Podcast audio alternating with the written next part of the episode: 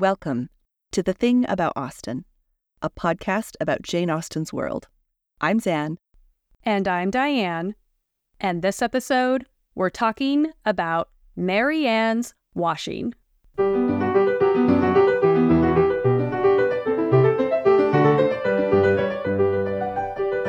We are taking a look at sense and sensibility for this episode with another topic that was requested by several listeners. At this point in the novel, Marianne and Elinor are still in London with Mrs. Jennings, but have been spending their days with Lady Middleton as Mrs. Jennings is busy with her other daughter Charlotte, who has just given birth. The Miss Steeles are staying with Lady Middleton, so there's a lot of Steele Dashwood time going on here, and everybody is very excited about it. Everyone's having the best time. So much fun. And so during this time, Anne Steele is closely, and we do mean closely, observing everything. Very, very uh, interested in Marianne. So this is from the text. Nothing escaped her minute observation and general curiosity. She saw everything and asked everything. Was never easy till she knew the price of every part of Marianne's dress. Could have guessed the number of her gowns altogether with better judgment than Marianne herself, and was not without hopes of finding out before they parted how much her washing cost per week, and how much she had every year to spend upon herself. She is all up in Marianne's business. Miss Steele has questions, you know? She just she wants to know what's going on. All the questions. So, for this episode, we will start out by focusing on laundry in general. That includes the process involved and the women who largely performed the labor. And then we'll get back to how that shows up in Austen's works. So, there are two main ways that people would get their laundry done during the Georgian era. First, if you were really wealthy, you might have a built in laundry facility called a washing house and a live in laundry maid or two. So that's kind of first main option. The second option was that you might hire a washerwoman who was not part of your household to do your laundry for you. Even within these two broad categories, there were a lot of variations. For example, a well off household might have a washing house, but not a live in maid, instead, hiring washerwomen to come use the facilities on washing day. Or you might have a laundry maid, but still hire part time washerwomen to help with laundry when there was a high volume of washing to do. Or you might hire washerwomen to take the laundry back to their facilities, doing the washing that she might she might do either at her home or in a public washing space, though the latter was less common in the 18th century metropolitan areas. Gentry women generally did not do their own laundry, though they might be familiar with the process of getting the laundry done and supervise everything that that entailed. They might also launder smaller personal items, but this would be more like doing what we might call, you know, the spot treatment rather than the full laundry treatment. So, you know, like when you're traveling and you have to wash things out in the hotel bathroom, that sort mm-hmm. of thing. Yeah, yeah. Small articles of clothing, that sort of thing. One of the main reasons that Gentry didn't do the laundry was that it was an extremely physical and exhausting process. John Styles, author of Dress of the People, notes that even some working class women paid to have their laundry done, which kind of emphasizes just how hard the work was. Like, nobody really wanted to do the laundry. Yeah. If you had any sort of excess budget to pay to have your washing done, then you did that. Mm-hmm, mm-hmm. Laundry work required intense physicality as well as some specific tools of the trade.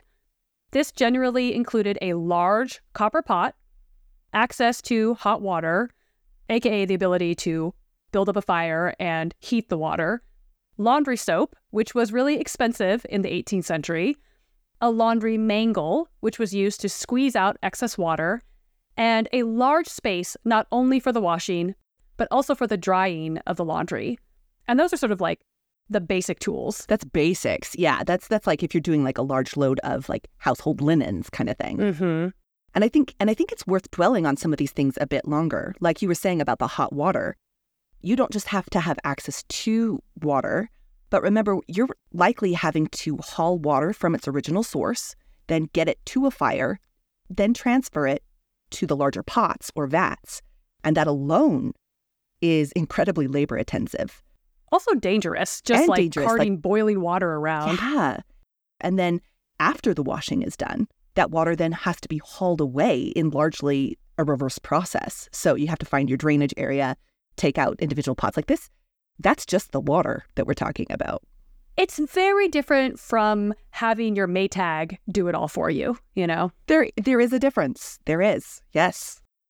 Hilary Davidson, a previous guest on this podcast, in her book, Dress in the Age of Jane Austen, talks a bit more about the time and labor involved in the next stages of the laundry process, saying, Once the washing was done and dried, two days, it had to be carefully ironed and starched, another day. Ironing was done on an ironing blanket, using flat irons, warmed over a fire, and tested manually for heat. It was a skilled job to crisp fine lawns or pleat shirt sleeves without scorching the fabrics or getting charcoal on them. Yeah. Again, just thinking about all the time that's involved in this process. Two days for the washing, possibly longer, if the weather doesn't co- cooperate and holds up the drying process. Then it takes at least one more day to do the ironing. That's so many days.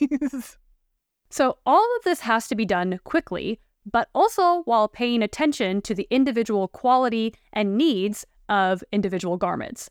So, think about how you'd have to wash a really fine muslin dress versus satin or silk versus personal linens, etc. You can't do bulk loads for these kinds of garments. Yeah. Each one is going to have like all sorts of different technical requirements.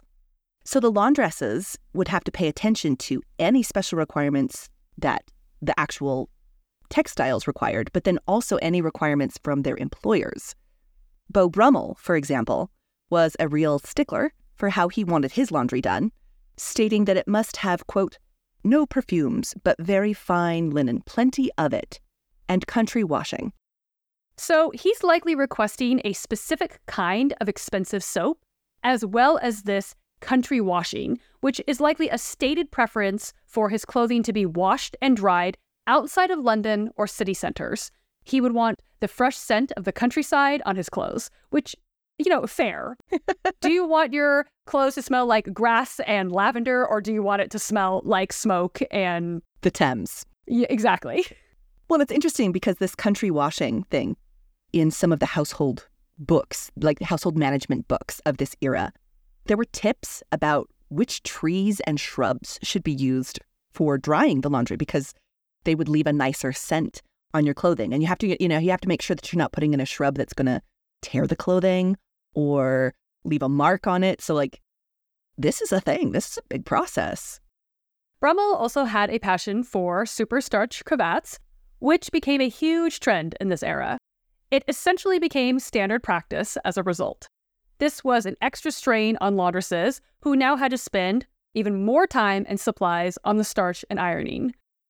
So that's just like an example of how fashion and trends can kind of like dictate this very sort of like elemental work, right, that is Yeah. being done.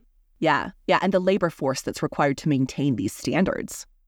And the process of laundry also required that both the employer and the employee took careful record of what was being sent for washing. Davidson gives us a bit more detail about this process when she says body linens were dated, monogrammed, numbered, or had other markings on them to record their owners and to facilitate keeping track of what had been washed when. Keeping linens in recorded circulation ensured that no one garment was overwashed. In larger households, the linen marking system extended to all domestic washable textiles, such as sheets, towels, and the rest. It's a lot of marking of your laundry, but it's a system. It's a total system. There is a really methodical kind of record keeping that goes into this laundry process for both the washerwoman and her employers to make sure that what is sent out is returned and everything is in order. And washerwomen were actually really vulnerable to to theft in terms of like if they sent the laundry out and then not all of the items came back in because someone stole it or like yanked it off the the bush or whatever, the the washerwomen were were on the on the hook for that. Um, so this record keeping kind of a double edged sword in that regard. And this kind of laundry list is exactly what Catherine Morland comes across in Northanger Abbey instead of her Gothic fantasy of some sort of like manifesto from a dying damsel in captivity. Um, she's a bit shocked that what she finds is something so prosaic, um, as you can tell from this passage in the novel when we get this. If the evidence of sight might be trusted, she held a washing bill in her hand.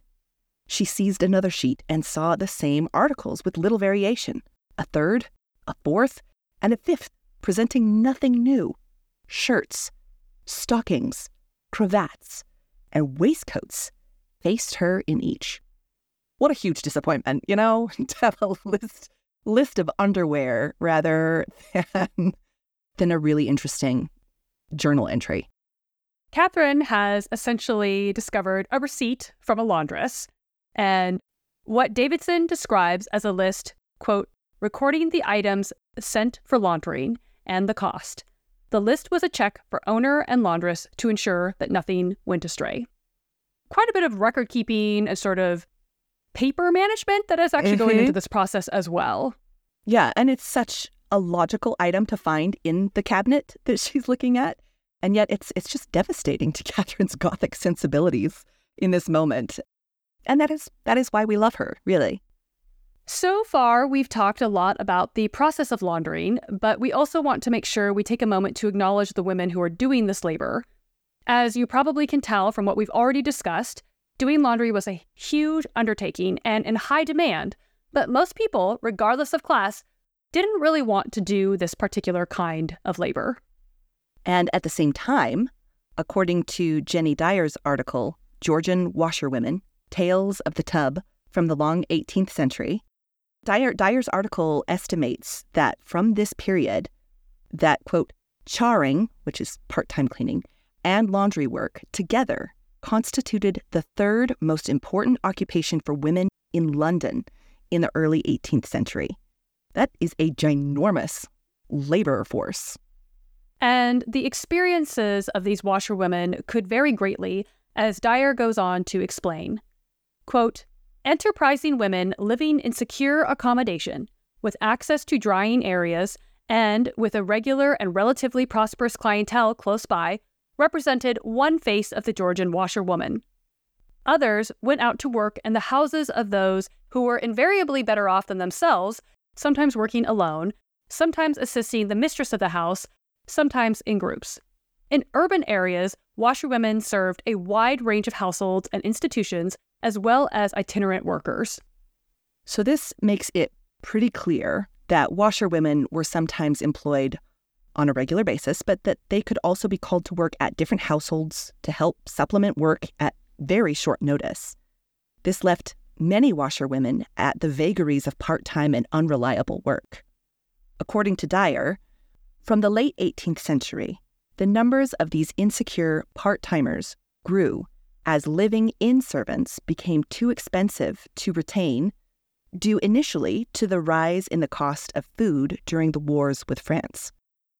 Many of these women were brought into a wide range of households to fulfill the most arduous washing day tasks, as opposed to those who set up washing services from their own premises.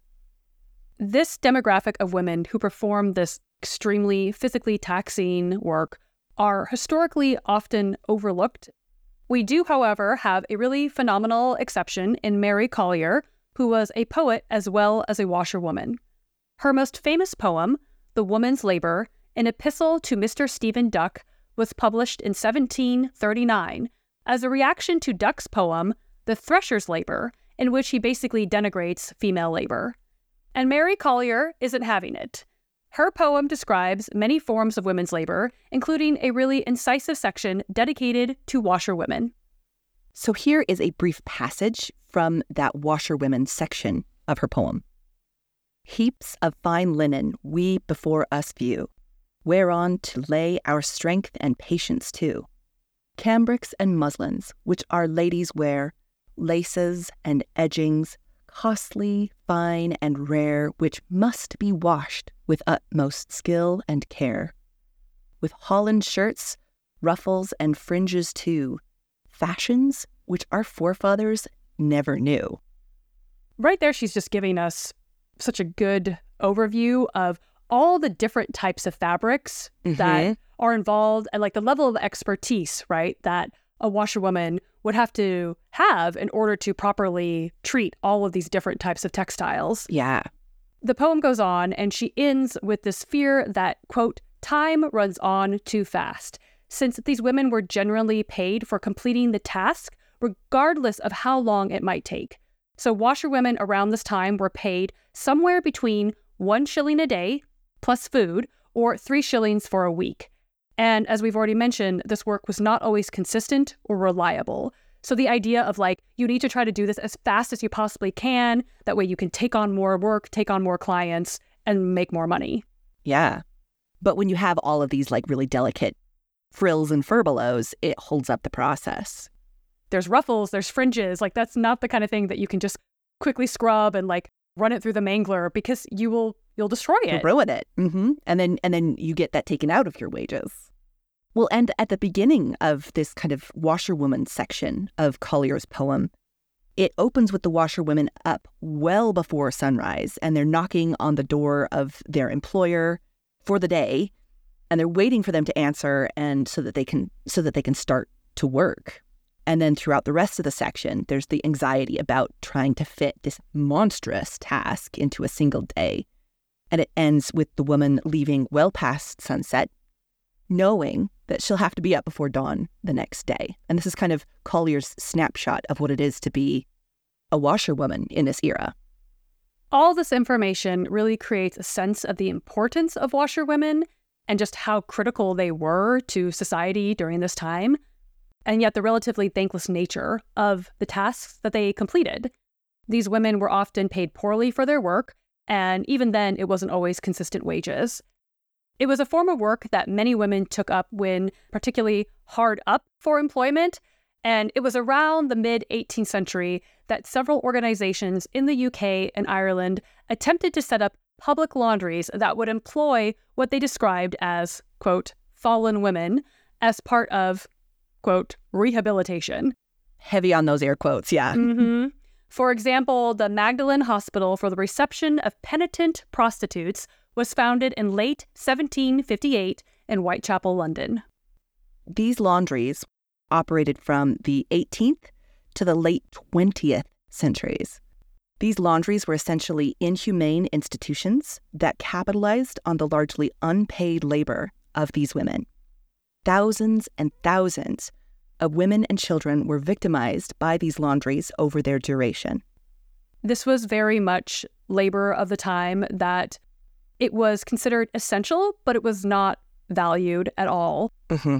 And the people who performed the labor were also not valued. Let's now take all of this cultural context about washing and bring it back to the passage we began with in Sense and Sensibility. Miss Steele has been super nosy about Marianne's clothing and wardrobe, which, you know, that's a way to make friends, I guess, um, including an interest in how much Marianne's washing costs. She is invested in that question, which seems odd to me, but oh well. Um, and Austen also makes it fairly clear that Miss Steele's obsession with Marianne's toilette is in poor taste.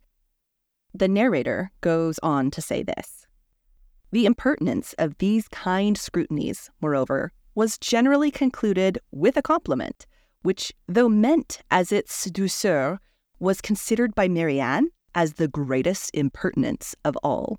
For after undergoing an examination into the value and make of her gown, the color of her shoes, and the arrangement of her hair, she was almost sure of being told that upon her word she looked vastly smart, and she dared say would make a great many conquests.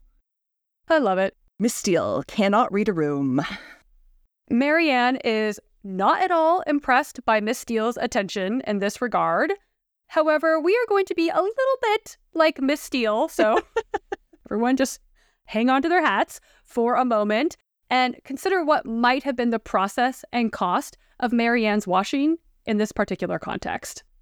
Yes, embracing our inner Anne Steele.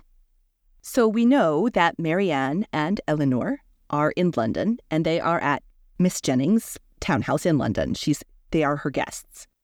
One might assume that when you're a guest at someone's house that you would have automatic access to their laundering services. Certainly for an extended stay, right? Mm-hmm, mm-hmm. But that assumption might be because, you know, we're thinking along the lines of using somebody else's like washing machine rather than thinking about the labor that was involved in all of this. I mean, I guess it would be a little bit like you're staying with somebody and you're sort of like, can you take care of my dry cleaning for me? Mm-hmm, mm-hmm. Yeah, like when you put it in that context, you're like, okay, yeah, it's not safe to make that assumption. yeah. So instead, the etiquette of the era dictated that guests had to make their own arrangements for laundry. Davidson writes, quote, even when staying in a London house with an acquaintance, washing was a separate cost and may have required engaging a local washerwoman rather than the house servants. So, this essentially means that Marianne and Elinor had to budget in laundry for their London visit. So, they could either pay for a local washerwoman, or if Mrs. Jennings has a laundry maid or a live in staff member, they would pay that person to take on the extra labor of doing the laundry. But this wasn't their only option since they could also potentially use a courier service to send home dirty laundry and have fresh clothing sent from Barton Cottage. This is apparently what Austen did when she traveled to London. Davidson explains that, quote, Austen mentions this problem in her letters, and that she, quote, sent dirty laundry home for washing, perhaps because it was cheaper than the services of London washerwomen. Jane and Cassandra Austen used the courier service named Collier's Southampton Coach to transport their clothing to and from London when possible. So Jane might write a letter home to her sister asking her to send specific clothing items to her via the courier, while also sending her washing back home. This way, they could keep costs down while also maintaining the fresh linens that they needed. So it's kind of a laundry exchange happening.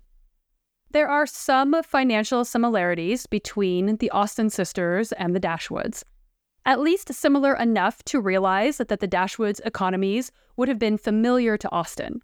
So while we don't actually have a washing bill for Marianne's wardrobe, like the fantastic one that we get in Northanger Abbey, we can speculate that the Dashwoods might make a similar choice to send washing via courier. That would certainly have been an option for them. Well, and just to satisfy our inner Anne Steele just a bit more, we do have a contextual idea of what one might spend on washing for a full year based on Austen's own expenses. Again, kind of drawing some parallels between the Dashwoods and the Austens. In 1807, Austen spent £8, 14 shillings, 5 pence for washing in that year. This came out of her entire expenditures for the year, which totaled £42, 4 shillings, 8 pence. That means that Austen spent around 20% of her annual budget on laundry. So we so we don't have um, a, a, washing bill to satisfy Anne Steele's perception, but we do know there was definitely a budget for Marianne's washing. Well, and if Marianne doesn't have a budget, you can be sure that Elinor has a budget. So. Yes. Elinor is undoubtedly in charge of that. I mean, let's be honest, Marianne probably has no idea how much her washing costs. Like, she could care less. it's true. But you know that Elinor knows down to the very last penny. Like, she mm-hmm. knows, absolutely. Mm-hmm. Yes. Down to the last pence. Elinor is on top of it. Yes. And she's probably never going to share that with Anne Steele. She's definitely not going to share that with Miss Steele. Well, if you have any tales of laundry service to share with us. I feel like there must be some very amusing anecdotes of using laundry services in college. Trying to be your own courier service to take mm-hmm. your laundry home yeah. to your parents' house. Yes, exactly. You can find us on Instagram at the thing about Austen and on Twitter at Austen underscore things. You can also check out our website, thethingaboutausten.com, and email us at thethingaboutausten at gmail.com. Stay tuned for next episode, where we will be talking about Sir Walter's mirrors. Thanks for listening. Bye.